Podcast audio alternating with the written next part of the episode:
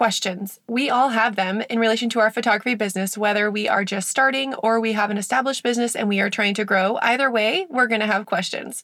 So I want to dedicate this episode today to the questions that I get asked about the most as a photography educator. And we're going to cover so many different things today. So if you are somebody who has questions about, posing, social media, locations, editing, and so many other things, then this episode is for you. Welcome to the Fill Your Frame podcast. I'm your host, Jillian Golding. I was a young mama and full time teacher when I first picked up my camera and started down the path of creating a highly successful and sought after photography business.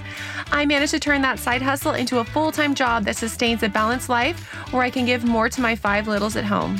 After building this business for the last 10 years, I want to invite you into a space where you can take a peek behind the scenes of my camera ready life.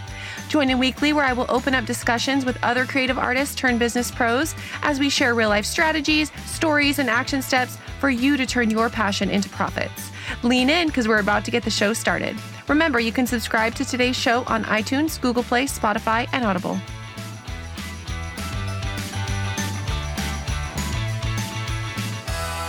I'm so excited to bring you today's episode where we are going to answer all of the questions that we get asked the most from other photographers and people like you. And I'm going to do this with my special guest, Jordan Brennan.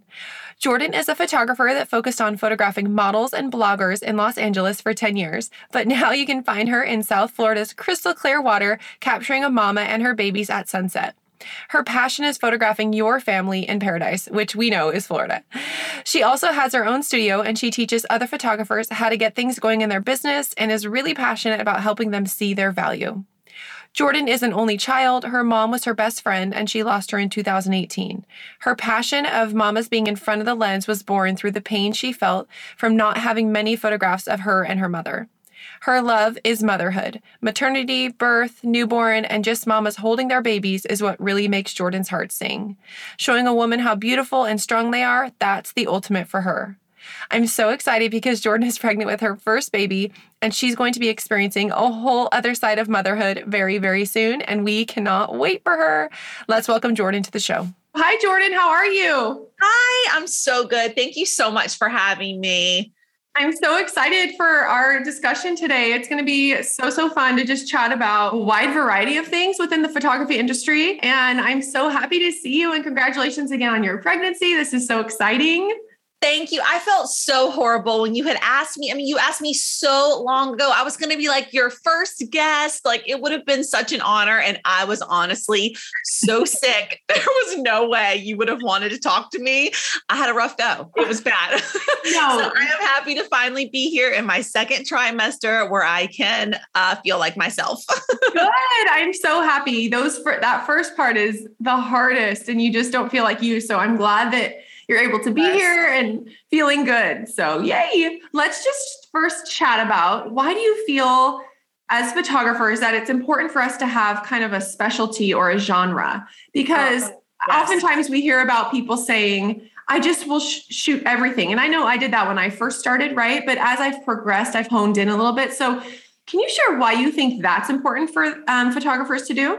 Yes, it's so important. And you know what? I do think that it is actually okay to say yes to everything in the very, very beginning. That's mm-hmm. how I got better. I learned so much from doing boudoir and weddings and event photography, branding, but none of that spoke to my heart. So in the beginning, it was amazing because A, I wanted the money. I needed this business to like be profitable. so I wanted to say yes because I wanted the money. Right. And also, like, you have to figure figure out what you think you're going to do. In the very beginning, I thought, I love weddings. I love brides. I want to be a wedding photographer.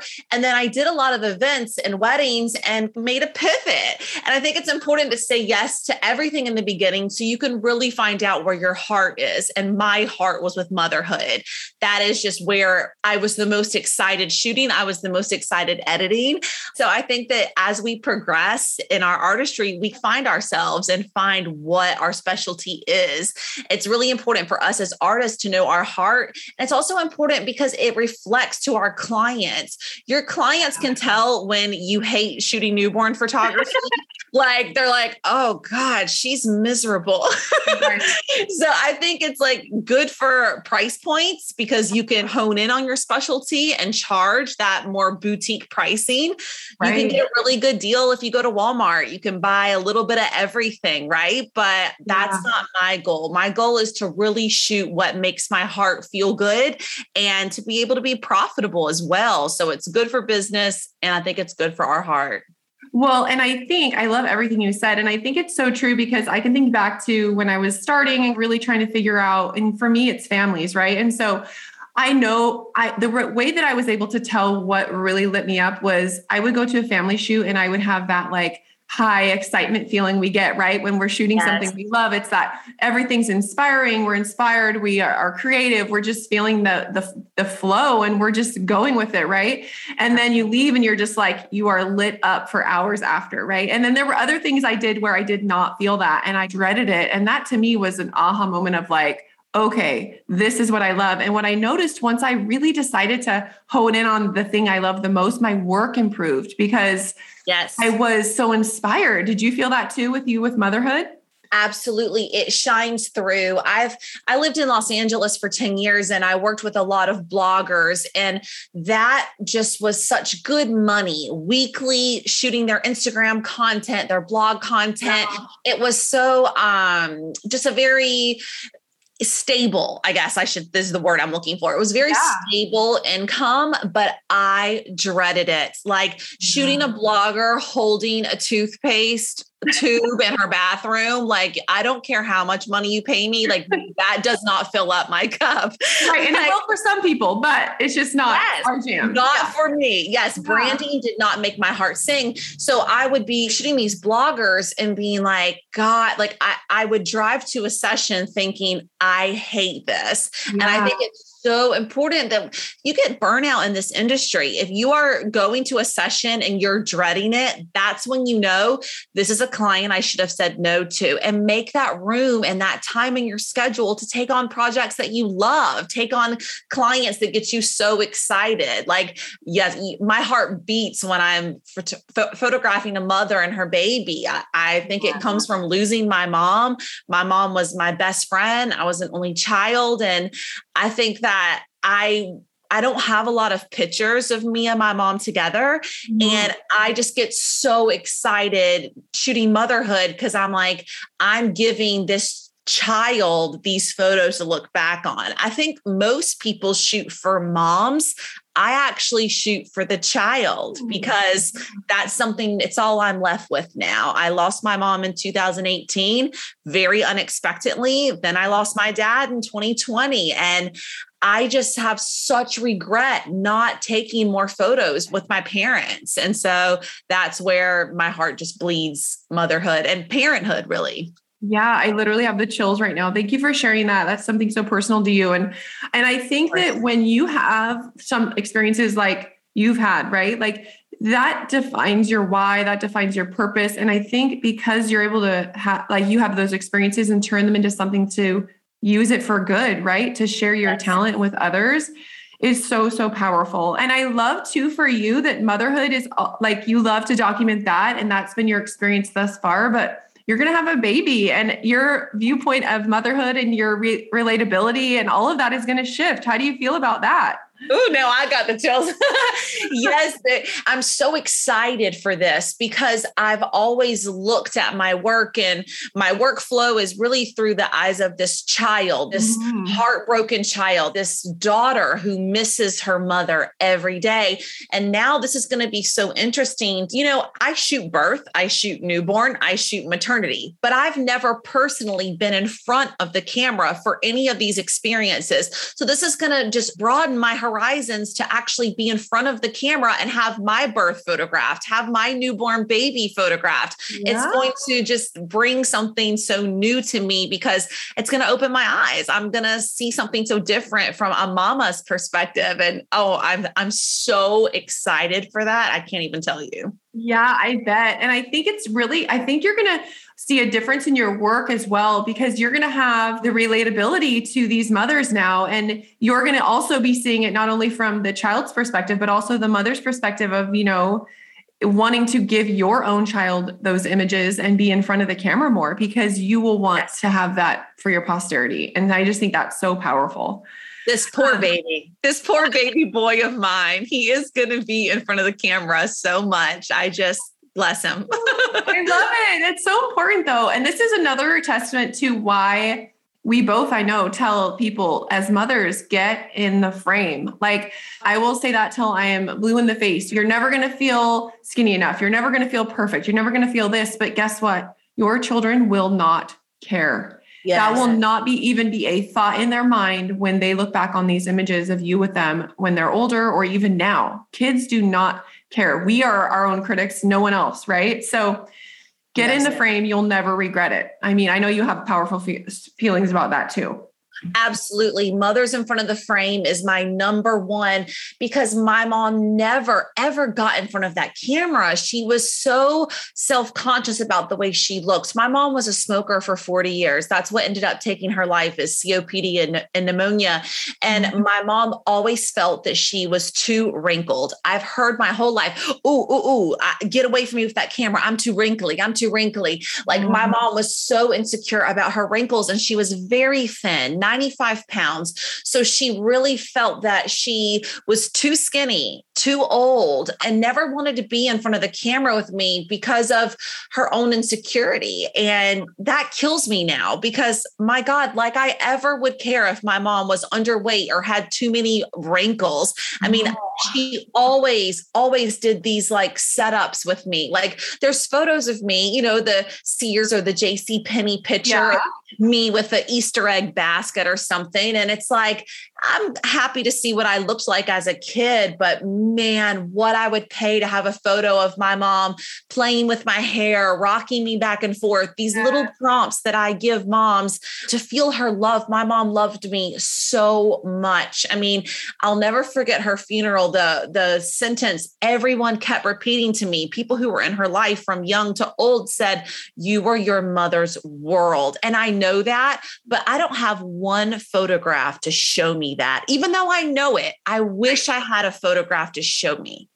Isn't that amazing? And that's what I love about photography. Thank you for sharing that. You just wish you had one, one. It could even, it doesn't even matter to you what it looked like or anything, right? And so that tells us the power that our photography has to change lives and to better people's lives. Thank you for sharing that. I really appreciate that. And I, I love everything you said. And I just, to wrap up this question, I feel like as people are honing in on their craft and they're really, I mean, we just listened to you talk about your why for several minutes, right? And why you're so passionate about that. And I know some people might listen and say, well, I don't have those stories. I don't have this, but I think we, as we explore more and we do more self discovery, people will realize they do have stories. We just often aren't able to like recognize them, right? People think also that only emotive or pain can be seen as an artistry, right? Like mm-hmm. people tell me, like, you have this pain inside of you. And I feel bad, but I don't have a pain. I haven't lost my parents. I've never experienced this pain you have.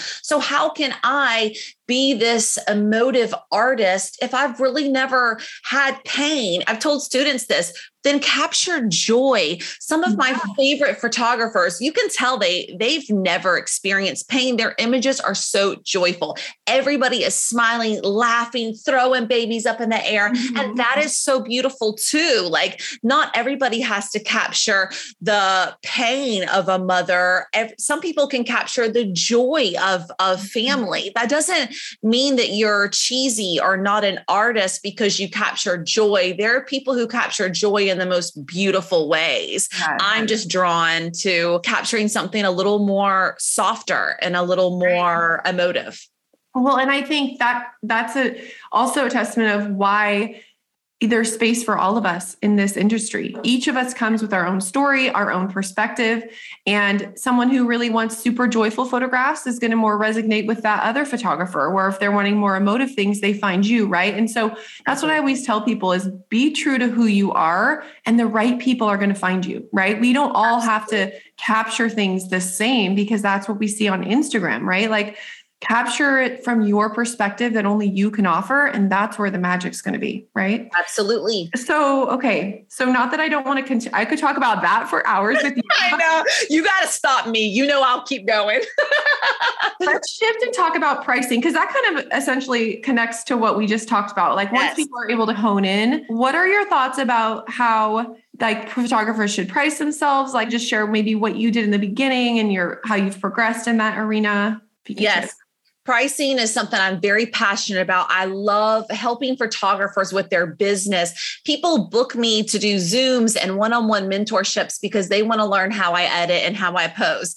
And unfortunately, maybe they wanted it or not, but I mm. find myself really doing deep, deep, deep dives into web reviews and portfolio critiques because I am so passionate about photographers making money. Like, learn to edit all you want, but we have to talk about are you profitable? What is your cost of doing business? And my number one pet peeve is people allow their zip code to hold them back. I lived in Beverly Hills, the most expensive zip code code 90210, people would not pay me over $200. It was so overly right. saturated and it wasn't valued there. Mm-hmm. Small towns is where it's valued. Look at the most famous photographers all over the world. They are from the middle of nowhere. like right. you cannot let your zip code hold you back. Beverly Hills, I charge 250 for a one hour session. I'm in Boynton Beach, Florida. Very few people have ever heard of Boynton Beach, Florida. It is a tiny little surfer beach beach town and I'm charging 950. So right. I think that it's the zip code talk has got to go away. Being in a big city does not mean you charge a lot. Being in a small town does not mean you charge little. It's what people will pay and your your cost of doing business. Well, yes. And I think so often people come into photography as creatives and stuff, and the business side is something that we have to learn, right? You have to actively start to understand business because whether you enjoy it or not, it's important, right? Like for me, I, it wasn't something that came supernatural, so I had to just do just do the work and make sure that I'm keeping track of numbers, I'm pricing myself correctly, I'm, you know, all of those things. And I think oftentimes whenever I do any coaching or teaching in my course, like I'm all it never fails. Probably 90 5% of them are not charging enough. Do you find that too? Absolutely. Every single person I teach is underpriced. I don't think I've ever met with one person that I said you should lower your prices. Every single person I've said you've got to raise and and, and be fearless in your raising because the higher you charge, it's not about ripping someone off. I hear this a lot. I don't want people to feel like they can't afford photography. I want everyone to be able to afford photography, and everybody can. Everybody can have a budget and find a photographer in their budget. Right. But when you are investing thousands into top cameras, top gear, top education, mm-hmm. I have a mm-hmm. student who's taken like seven one on one mentorships this year with different photographers. And I'm like, look at how much that costs you. Every single time you invest in yourself, you have to raise your prices and be able to find people who value your work. I have people tell me, "Oh, how do you get these clients who will invest into their outfits and see see photography as art?" And I said, "Because I I charge for that. You don't spend $950 on a family session and then show up in outfits you found the night before. You're going to take this serious now. This is not about a quick mini session for a, a Facebook post. This is people booking me for wall art. They want to frame mm. these photos and make a, a gallery wall. I mean, that's that's who I'm looking for, and my price right. reflects that. Well, and I think that's the key is is what photographers oftentimes need to understand is that people are going to pay what what you feel you're worth as the photographer, right? So if you are putting lower pricing out there, then that's how they're going to value you too. So it's so important, I think, to have the perspective of what do we feel like our, our art is worth? And oftentimes people value themselves too low. And it's that's really sad to me. And I'm like, what is it? I just can't figure out is it lack? What do you think? Like lack of knowledge? Is it limiting beliefs? Is it all of those things? I just I, I can't wrap my head around it sometimes. lack of confidence, and you know, I'm kind of a rare situation that I wasn't a mom first. I find that so many people are moms first. Maybe they were a teacher, and now they're saying, you know, yeah, mm-hmm. oh, really? Were you a teacher yeah. first? Oh yeah, yeah. That is so funny. I feel like it's like people are teachers for the, the majority of my students. They were a teacher and yeah. then they had kids and mm-hmm. they thought, man, I wish I could capture these moments that are fleeting by. They buy a camera, they toy around with it, and then yeah. this career becomes blossoming. And unfortunately, teachers are the most underpaid people in our country. So they gone from making $30,000 a year. Then they come take a one on one with me. I'm setting them up to make 80 to $100,000 a year. Right. And they have extreme guilt. How can I book three sessions a week and make six figures when I used to teach all day, every day and make 30,000? It's hard for them to wrap their head around giving themselves this gigantic promotion. But when you leave that school, you leave your job. When you are a photographer, your phone rings off the hook nonstop. If yeah. you want to tell me I make 950 an hour and say that's more than a brain surgeon, okay, you're right. But that's not only my one hour of shooting time. My phone is always on. I get text at 3 a.m. that says, I love these photos. How do I download them? I mean, right, right. like we're we're on, we're on nonstop, and there's a lot of investment too.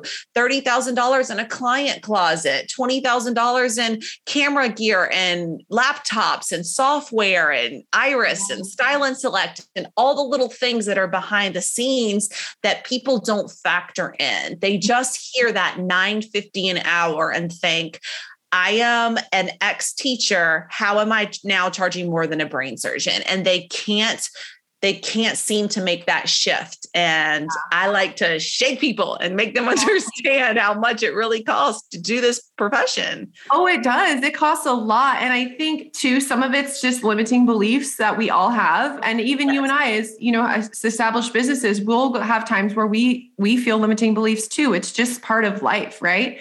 Yes. But I I think it's just working through those and understanding your value that's really going to push you through. And I think too, for me, I know when I first started, I was still teaching and then I was growing my photography business on the side. So it was a side hustle. So for some reason for me, since it was a side hustle and not my main job, I felt like I couldn't charge a lot because it wasn't my main thing, if that makes sense. So Oh yeah, absolutely and that was such the wrong mindset because it doesn't matter if it's my side job and I'm editing at 2 a.m. versus if it's my normal job and I'm editing at 10 a.m. I'm still putting the same amount of time in. So that was such a twisted like thought in my mind. And I always am telling people it doesn't matter if it's your side hustle, it's still your yes. time.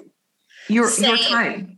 That's why I charged so low in Beverly Hills. It wasn't my full time gig. Yeah. I had a salon in Beverly Hills. I did hair and makeup, and this was yeah. a side hustle. This was a random thing I got into. I, I bought a nice camera because I was loving traveling, and me and my husband were going to all these gorgeous islands all over the world, and I wanted to take pretty photos. And right. next thing I know, an event planner tells uh, who is a client of mine that I do her hair says, You should come and shoot weddings for me. And I just kind kind of like fell into this on the side and I never felt worthy to charge. So I, I totally resonate with that. I mean, and I we could talk about price. We could do a whole episode on pricing, but I think yes. the moral of it is, you know, knowing your worth, right? And then charging what would you say about charging? I love what you said before. You know, they see it as an experience an investment versus just like paying a little bit, right? So I don't really care. Do you exactly and, and, attracting the attracting the clients that you want,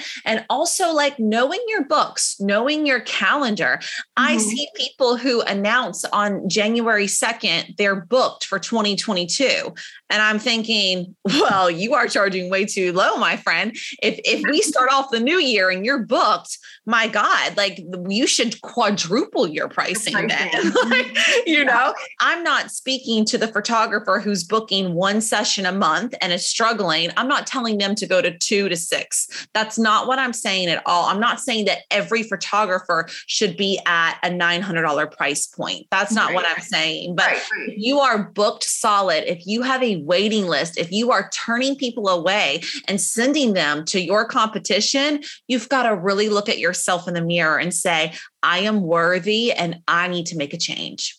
Yeah, yeah. And and I think people get worried that if they raise their prices then they aren't going to get the inquiries, but in my experience it's it's the opposite. You know, you tell people the value of what you offer and as they see something at a higher price point, if they really are your ideal client who sees it as art and an investment, they're going to be willing to pay it right? I mean, absolutely. There are so many people in this world. I've never slowed down. I mean, every time I raise from two to four, four to six, six to eight, now to 950, I'm still, I'm booked. I mean, it, it's, it's like, where, where do you draw the line almost? Yeah. Because I've never, ever had a lull when I increase my pricing and, and people who, who think that their town will hold them back. I have people flying in from all over now. I mean, this is right. wild to me. I never thought I'd be teaching students overseas. I never never thought I would have someone fly in from Alaska for me to shoot their family. I mean, that's insane. Like, yeah. it, it can happen. I mean, I am from a tiny, tiny town in South Carolina. I didn't come from money. I did, don't have a college education. I mean, I'm not someone who's here to brag. I'm here to inspire. Oh my God, if I could do it, anybody can. Right. And I think that's so important for people to see. And I love that you're sharing that because it's just real and it's just the reality and encouraging others that their success is inevitable. They just need to put the work in and and do the things, right? So, okay, let's shift a little bit into editing now. So, what are your must-haves when it comes to editing? Because I know people oftentimes feel like editing is the end all be all i found. In my opinion it's an enhancement and it's helping you tell the story or painting the pictures that you're wanting to but it's not it's not everything right? So but can you talk about like your your kind of must haves and then how i know you're passionate about getting it right in the camera as well yeah. so can you chat about that took the words out of my mouth. I mean, getting it right in camera is everything. I mean, making sure that you have good gear, good glass. I'm a big advocate of having good glass lenses. And I think a lot of people will, you know, even at one on one mentorships will come and have the exact same camera and stand side by side to me,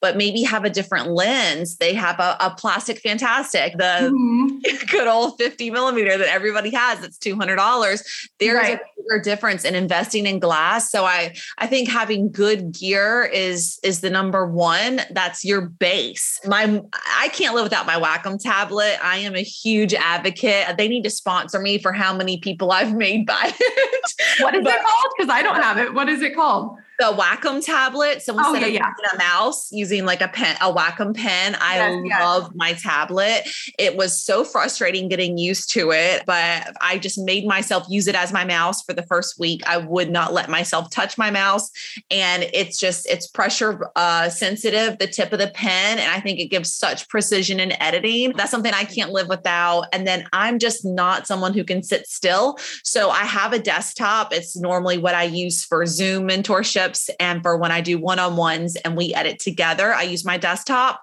but right. I am a laptop girl. I cannot live without my MacBook Pro. Again, having good gear, investing in a very nice laptop that is going to be fast and not make you get frustrated waiting and having the circle of death as you're oh waiting for things to load, you know? So I'm a Lightroom and a Photoshop girl. I'm trying to stick with these young kids who all the new young uh, uh, photographers in their you know early 20s are really anti photoshop and doing everything in lightroom. So i don't want to age myself and i've been really trying to just do as much as possible in lightroom now and not not go to photoshop as much. For my newborns i find that i really have to for baby acne and, and skin issues blotchiness. I just can't i don't have the control in lightroom that i do in photoshop for something like that. But i am trying to do more lightroom only and a little more raw. I used to be very meticulous and OCD with every single thing being perfect. And I'm trying to let that go a little bit in my editing and find a little more of a raw approach a little more of a balance of it not looking so so perfect in every way right yep um, I, that's that's hard for me because I am very OCD. I need things to look perfect. But hey, you know what? You're taking steps, so that's good. Yeah. Uh, I use photo. I'm a Lightroom and Photoshop person too, and I I know that a lot of people do so many things in Lightroom that I could probably do instead of doing Photoshop. But I think for me, it's just what works, and that's what I think everyone has to do, right? Yeah. do what works best for them and what helps them get the results that they're hoping for. But I will look into that tablet because I haven't heard of that. And that's interesting to me. So Oh yeah, uh, love it.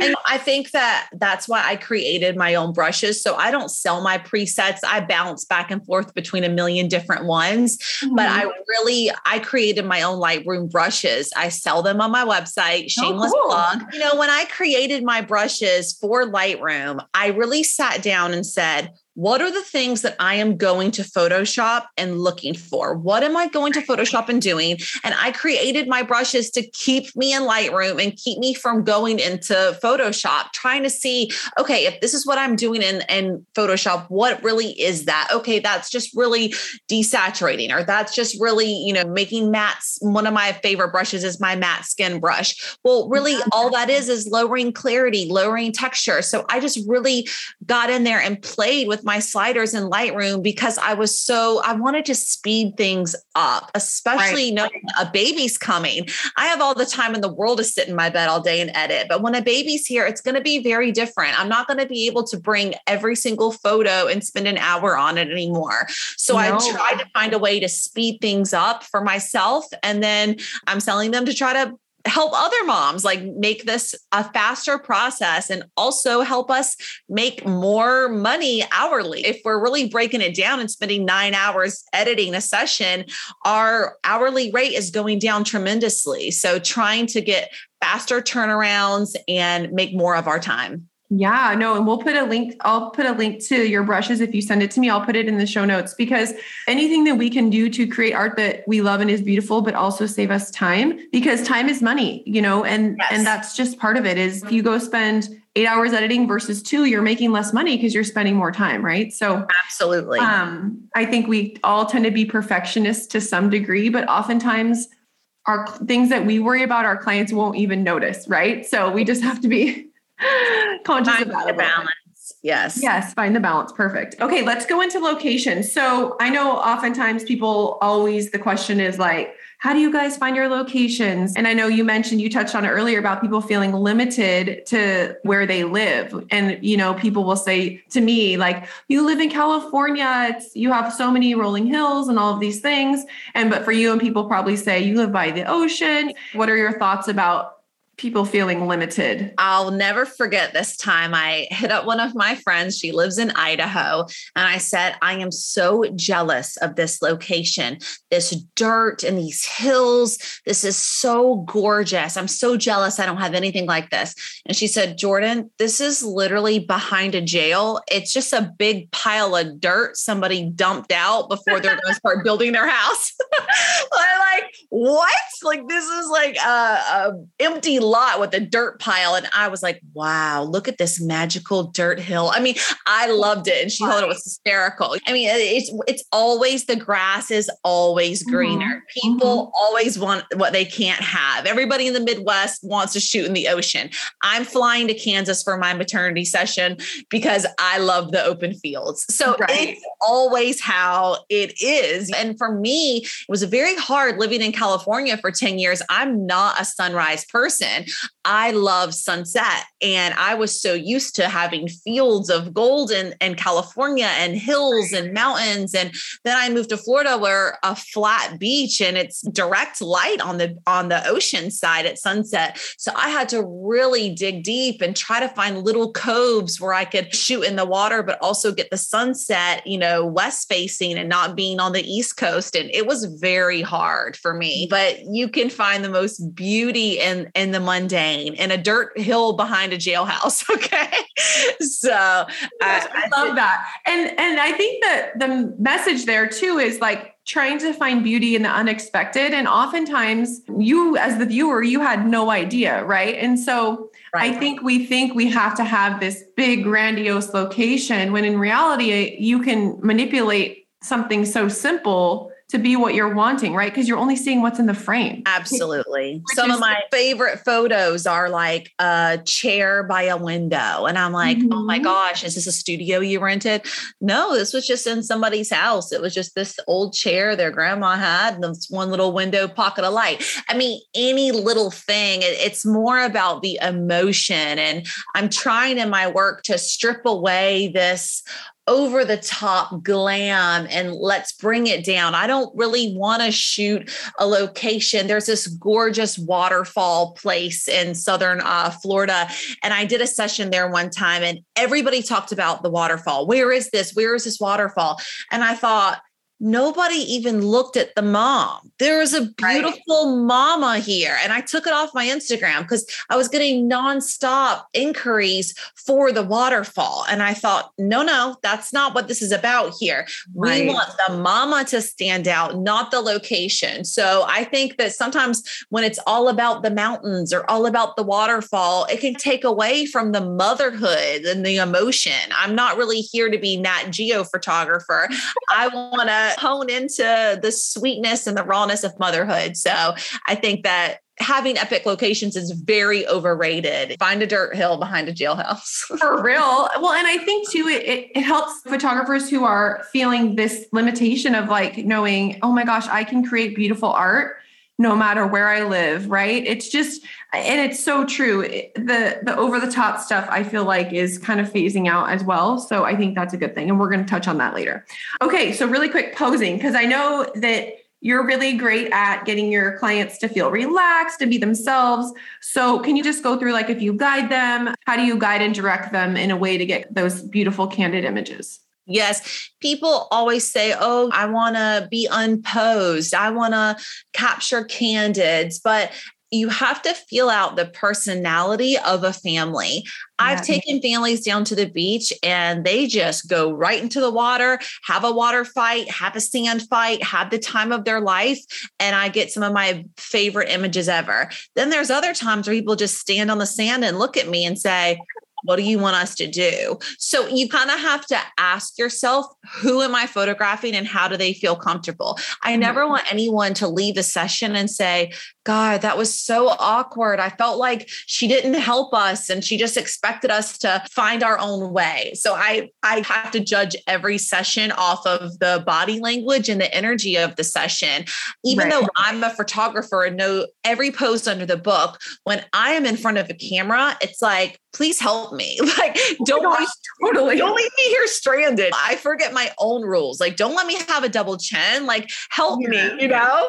So I, I, I also feel my nature is I'm very outgoing and uh, a little bossy. So I don't find it awkward to tell someone, turn your head this way, give me more shoulder, look here, look there.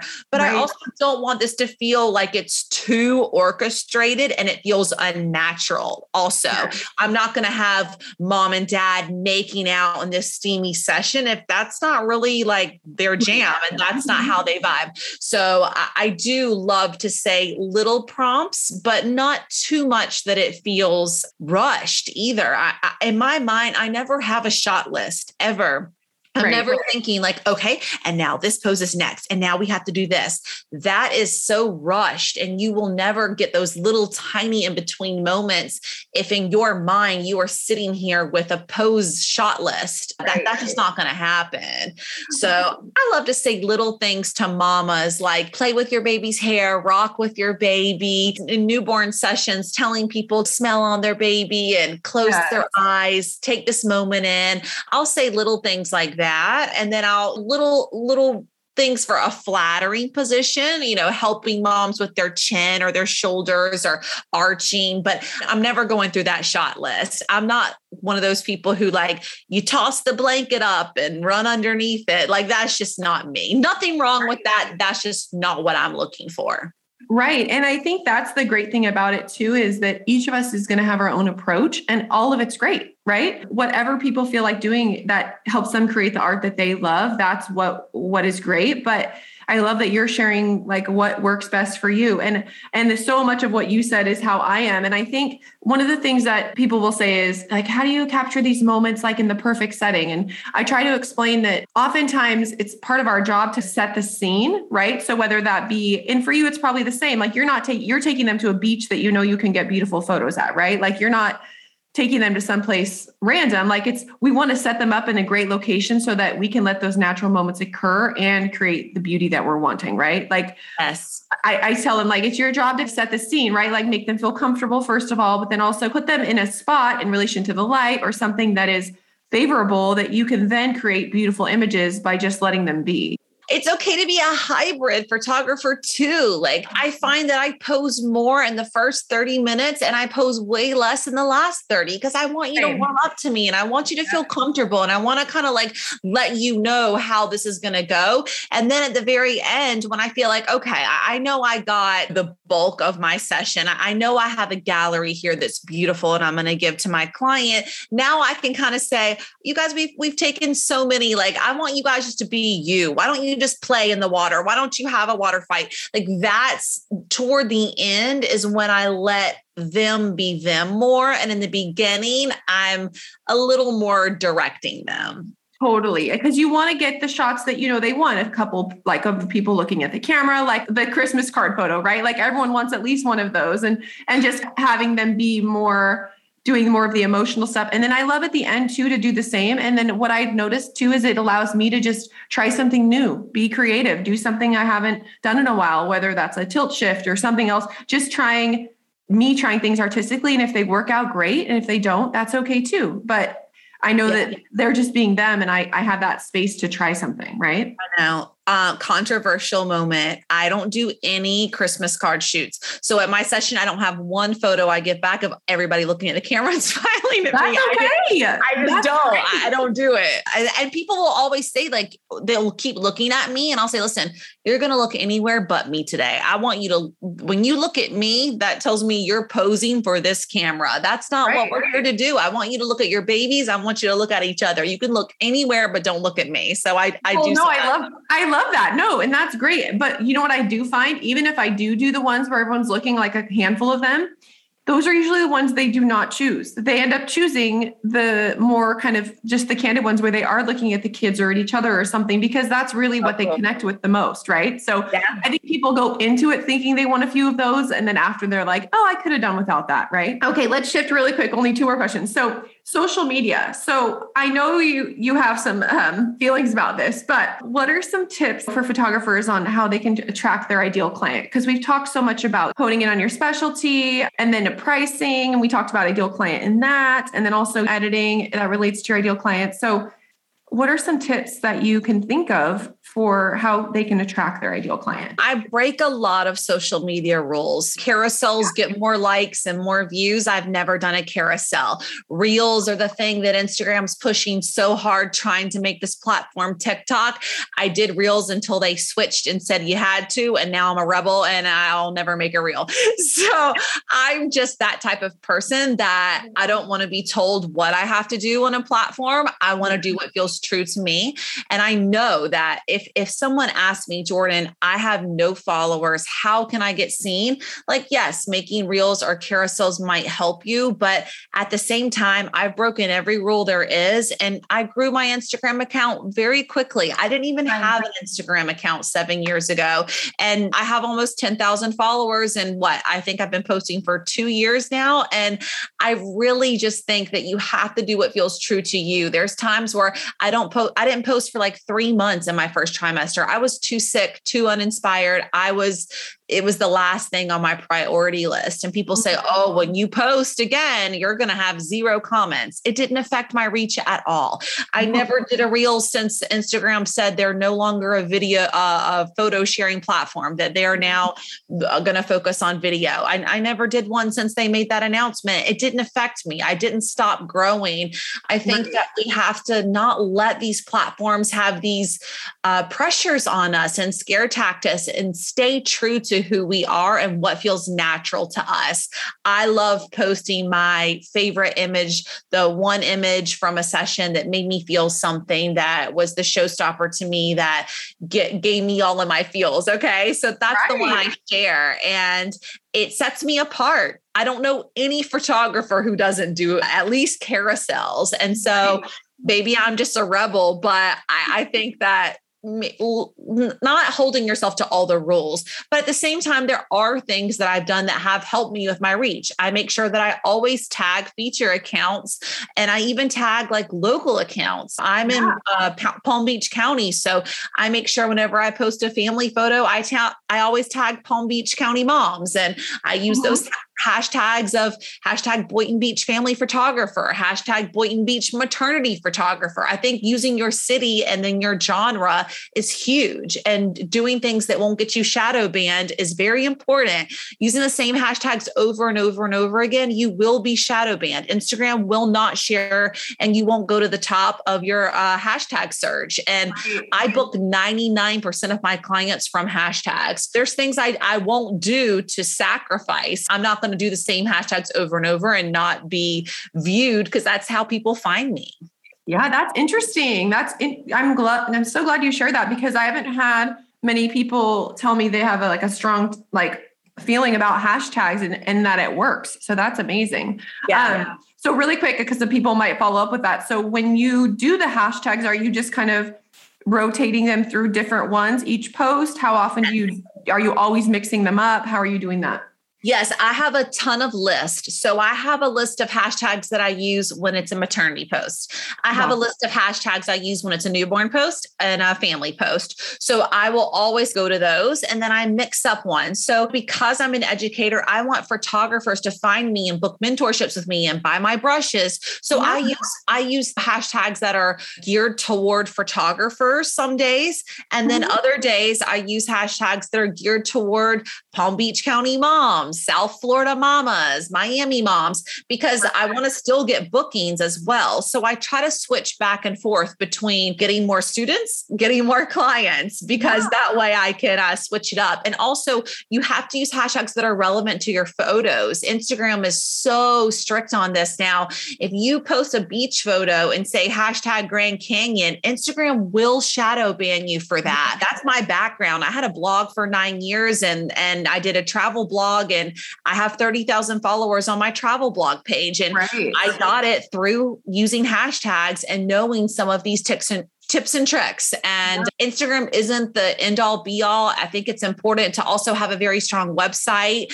That way, in case Instagram did go away, you would, you know, have something else as well and having a, a pretty web flow and mm-hmm. i think that's important as well but right now that's how the clients are finding me and the right clients are finding me. I spent a lot of time on Facebook and unfortunately the Facebook moms were a little more I'll say it, a little more dated, a little more not into the current trends and I am uh, more of a fashion forward and and trendy photographer. I, I like that. I like staying current and I want to find those current moms who will see the value in my artistry and pay me for that. So I think that staying current is important.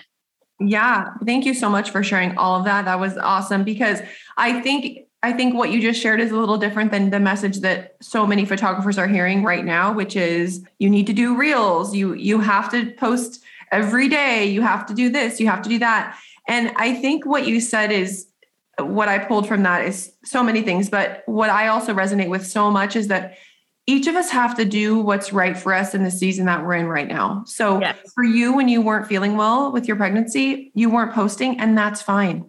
If you're feeling super, someone's feeling super inspired and they want to post every day, that's fine too. If you want to post three times a week, that's fine, right? We like each of us needs to shed this pressure of all of these rules and expectations and enjoy being social on social media. Like, yes because I think when we have all these pressures on ourselves, if that photographer posts this many times, this photographer does this, it takes away the joy out of it. And then it's more of a of a chore. Because guess what? When I have when I feel like something's a chore, I'm not going to do it. It's Absolutely. just I'm going to be over it. I'm going to not care about it. I don't want to spend my time doing it. But if I can flip the switch and approach it with more of like a a service based and joy, that it's just I enjoy some doing this, then I'm going to be more consistent.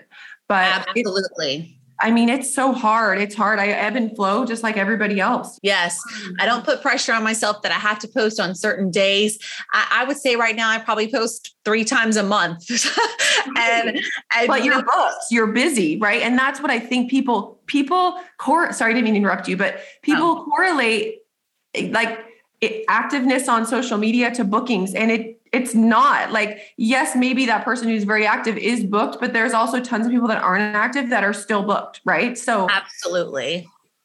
it gets me sorry i get fired up about this because no i do too. I feel like too many all band together and nobody do a reel oh my gosh. Like the, the funny thing is is i so i have done some reels and i i enjoy them but I'll only do them on like certain days that I feel like, oh, that's fun to do today. But I'm not making myself do them. Does it do you see the difference?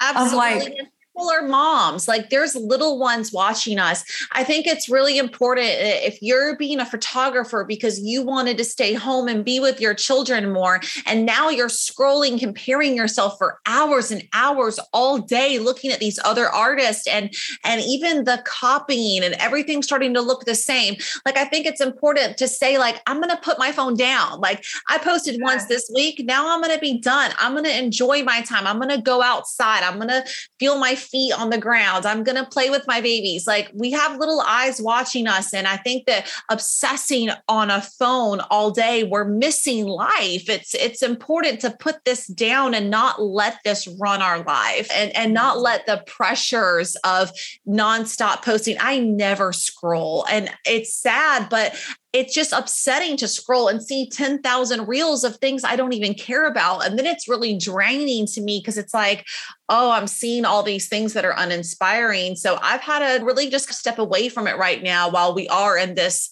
you know, real phase and it's going to phase out. I, I know that. But I think that even the nonstop scrolling, it's like you don't want to fill your head with other artist ideas. You never are going to be a leader if all you do is follow and recreate. Right. Even yes. the, the save button on Instagram, it's great and it's bad. I, I, I I did a post and it was saved like 600 times. And in my mind, it's like maybe that's good because it helped my reach. But then I'm thinking, why did 600 people save this? Is it because right. they wanted to go out and recreate this? Like, or, and, and I think it's okay to be inspired, but it's also really important that we find inspiration from nature, from our family, from love, not from everyone else. If we continue to copy and recreate, this is going to be a very boring platform. Yes, thank you. I feel the same way. And did you see that one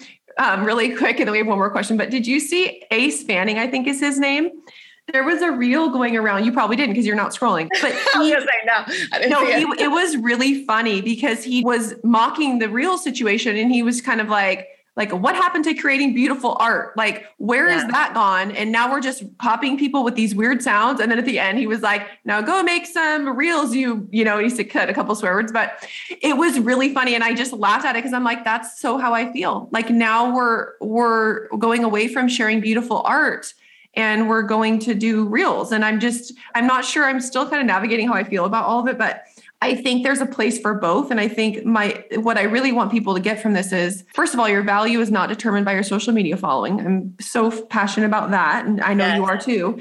And then just like you said, like be creative on your own. It's really hard to be creative and have that creative space in your mind when all you're doing is consume, consume, consume, right? Yes. It, um, it's important not to consume too much. And there are people who are are photographers and they're also comedians. They are hilarious. They make very funny and witty reels. And it's it's this isn't really like an anti-bash reel, but I mean, oh, not at all.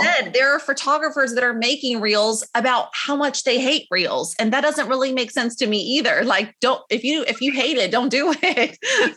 so funny. I, I just feel like everyone has to do what works for them. And yeah. I, so many of them are entertaining. And I, my thing is, I wish they could, I wish it could coexist. I wish the reels could just be fun and entertaining. And then the posts would still be happening and be just as valuable, right? I feel like I wish Instagram wasn't pushing one over the other. I wish we could just have all of it and and just be able to consume what lights us up, right? But yeah, I think the I think when it became personal was to photographers because we're we're like, wait, so all of our hard work and making these beautiful photos, that's going to get pushed to the bottom to see people like creating like iPhone videos and like content creators, like it almost made it us feel undervalued for creating our pho- our photography and our art. Like we don't want that to sound like that isn't valuable anymore. That isn't worth being seen. That's yeah. hard. When you could make a, a a reel in two seconds on your phone with a video, and then it's like, well, wait, I edited this photo for two hours last night and it, didn't get seen. But I'm actually finding that a ton of reels aren't going viral anymore. And I, I see people's photos on their Instagram that have twice as many likes as the reels. So yeah. it's it's gonna start phasing out. I think that if you want to be funny and and create cool, you know, videos, it's go to TikTok. Yeah, right. I mean, there's space for it all. So before we wrap up, I, I, this initially wasn't like something we were going to chat about, but um, I was inspired by your post you shared this morning, and you had shared an image from Simply Blessings Photography, and she, I think it's a quote from Encanto where she said, "I'm so sick of pretty. I want something true, don't you?" And I'm going to read what you said because I love it and resonated with it so much, and then we'll chat about it. So you had said, "I feel this caption in my bones. People are often shocked that I don't recommend." Pro hair and makeup for my sessions and that I beg clients not to paint their nails. It's because I'm after something so raw. I don't want to capture perfectly hair sprayed curls and giant fake lashes. It's starting to feel so dated. I want to capture the love between you and your baby in such a real and honest way. I want to capture your soul, your bare feet, your wild hair, and show you the beauty in your truth, your story, and even your pain. Yeah. And I resonated with that so, so much. But can you just share a little bit about this? Why did you feel you wanted to post this? Yes, my friend Emily, she's so amazing. I think I truly think she's an artist of our generation and I love everything that she says and does and I felt that so much. I I get asked, "Oh, who should do my hair? Who should do my makeup?" I don't want anybody coming to their session with these giant fake lashes and red lips if that's not true to them. I want yeah. them to look at the photo and feel like them. And again, going back to my childhood, seeing these perfectly posed photos at the JC Penney photo shoot with like I, just want to feel something that feels true. I want to capture something that feels true, is what she said. Yeah. And the truth is what we are all we have all these filters and now you can have you know the the botox and the filler and, and the perfect instagram filter and we're all guilty of you know indulging in these things. But i think that it's almost become too much that now we're almost craving like something more natural. Like mm-hmm. where is the beauty in aging gracefully? Where is the beauty in how we actually look? It's almost going a, a little little too far. I saw a girl, she made a, a video about her half of her face was in a filter and the other half wasn't. Yes, yes. She's a young girl. And, and I'm thinking,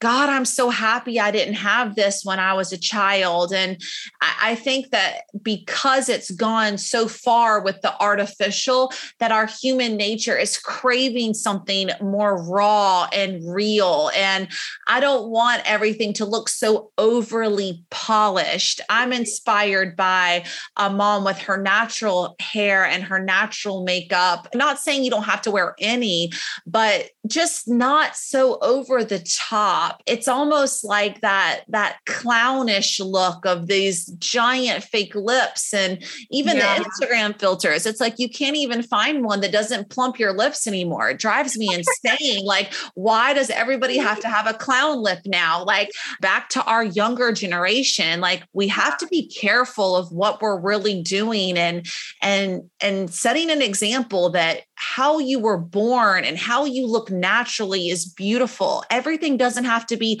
blurred and massive lashes. And you are beautiful in your most raw when you're fresh out of the shower. Like, I just, I, just really find myself, I think that's why I haven't been sharing a lot on Instagram too, is it's like, I really want to just start capturing more raw Yeah. No, and I love that. And and what I love about our industry too is that there's space for all of it, right? Like there's space for people to get really done up and be over the top if that's what they want, right? And there's space for the raw and the real. And I think that each of us has our own something we're craving. And for you right now, you're craving that real raw moment that I think so many of us are.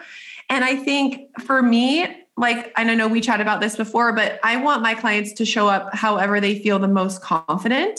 Yes. And my hope for all of us is that we are confident in our own skin, how we are. But if they want to have their makeup done or something like that, then and that helps them feel great about themselves, then then great. But yeah. I think that our society as a whole, the message is always you are not pretty enough. You are yeah. not good enough. You need to look like this celebrity to to be beautiful. And I think that's the message that our our youth get. And that and my 12 year old daughter i'm terrified. She doesn't have social media at all. And there's a reason for that. There's that underlying message of of us just not being beautiful how we are. And it, it's such a disservice and it just breaks my heart because it contributes to so many issues right? Insecurities and all of that. So the ability to show up to a session and just be raw and be yourself with your kids like those are the images that are going to mean something generations later that you're not going to look back on and be like, what was the fad? What was the style there? I'm not getting it. Right. yes. Yes. And the photo that I shared of Emily's was a family in a living room. And it's not a glamorous living room with 20 foot ceilings and perfectly decorated. It's like a old 70s couch and the kids are in mismatched underwear and they're ah. running around. And I just feel like somebody who's about to embark on this motherhood journey, if I saw that photo in 50 years, that would be so much more powerful than seeing me and my entire family all in white, smiling at the camera at, at, on a perfect setting. Like that isn't real. That doesn't take you back. Isn't the whole point of photography is to capture this moment in time? Everybody being in a perfect suit and and having their fake smile on when they just got yelled at, you better look at that camera or no candy. like that's what we're remembering is fighting and the husband being pissed off that he had to wear this perfect shirt that he never wears that's not real that's no. like putting on and and and I just want something to bring us back, bring bring a family back to the nostalgia of their own living room or what they actually looked like. I had a girl who told me, "Oh, does my hair look okay? I curled it. I never curl my hair." Well, that made me so sad. Like, well, why is your hair curly in this photo if your hair has never been, never been curled? You know, like uh, it's just I think we're just craving something real, going back to our roots, going back to ah. Mother Earth. Well, and I think I think just like anything for a little bit, this is ebbs and flows of society too, right? It's like for a little bit, that's the thing. Everyone's loving it, loving it. And then I think people get to a turning point where they're just like exhausted from it. Yes. Right. It's exhausting to to be something you're not. It's exhausting to have to feel like you need to be something you're not. And and for me, it's like, I don't want to feel that way. I want to feel inspired. And I feel more inspired when I can tell my clients are more comfortable in their own skin. It's inspiring to me because that shows in the photos. You know, if they're feeling insecure or they're dressed how they don't normally dress and they're fidgeting with it the whole time, or they feel awkward because they have on all this makeup, whatever, it's like that's going to show, don't you think? Yeah, I feel a shift in our industry and in our world that we're wanting to go away from the artificial, even in everything, even in diet and things you see in a grocery store. Like, you know, people are trying to get away, like, no GMO, no artificial. Like, we're trying to go back to raw in more ways than photography, in the food we eat, and the way that we treat people. Like, we just want to have these real, raw relationships. And, and yes. I, I think that people are trying to go away from the put on and, and a little more soul bearing. I think it's great.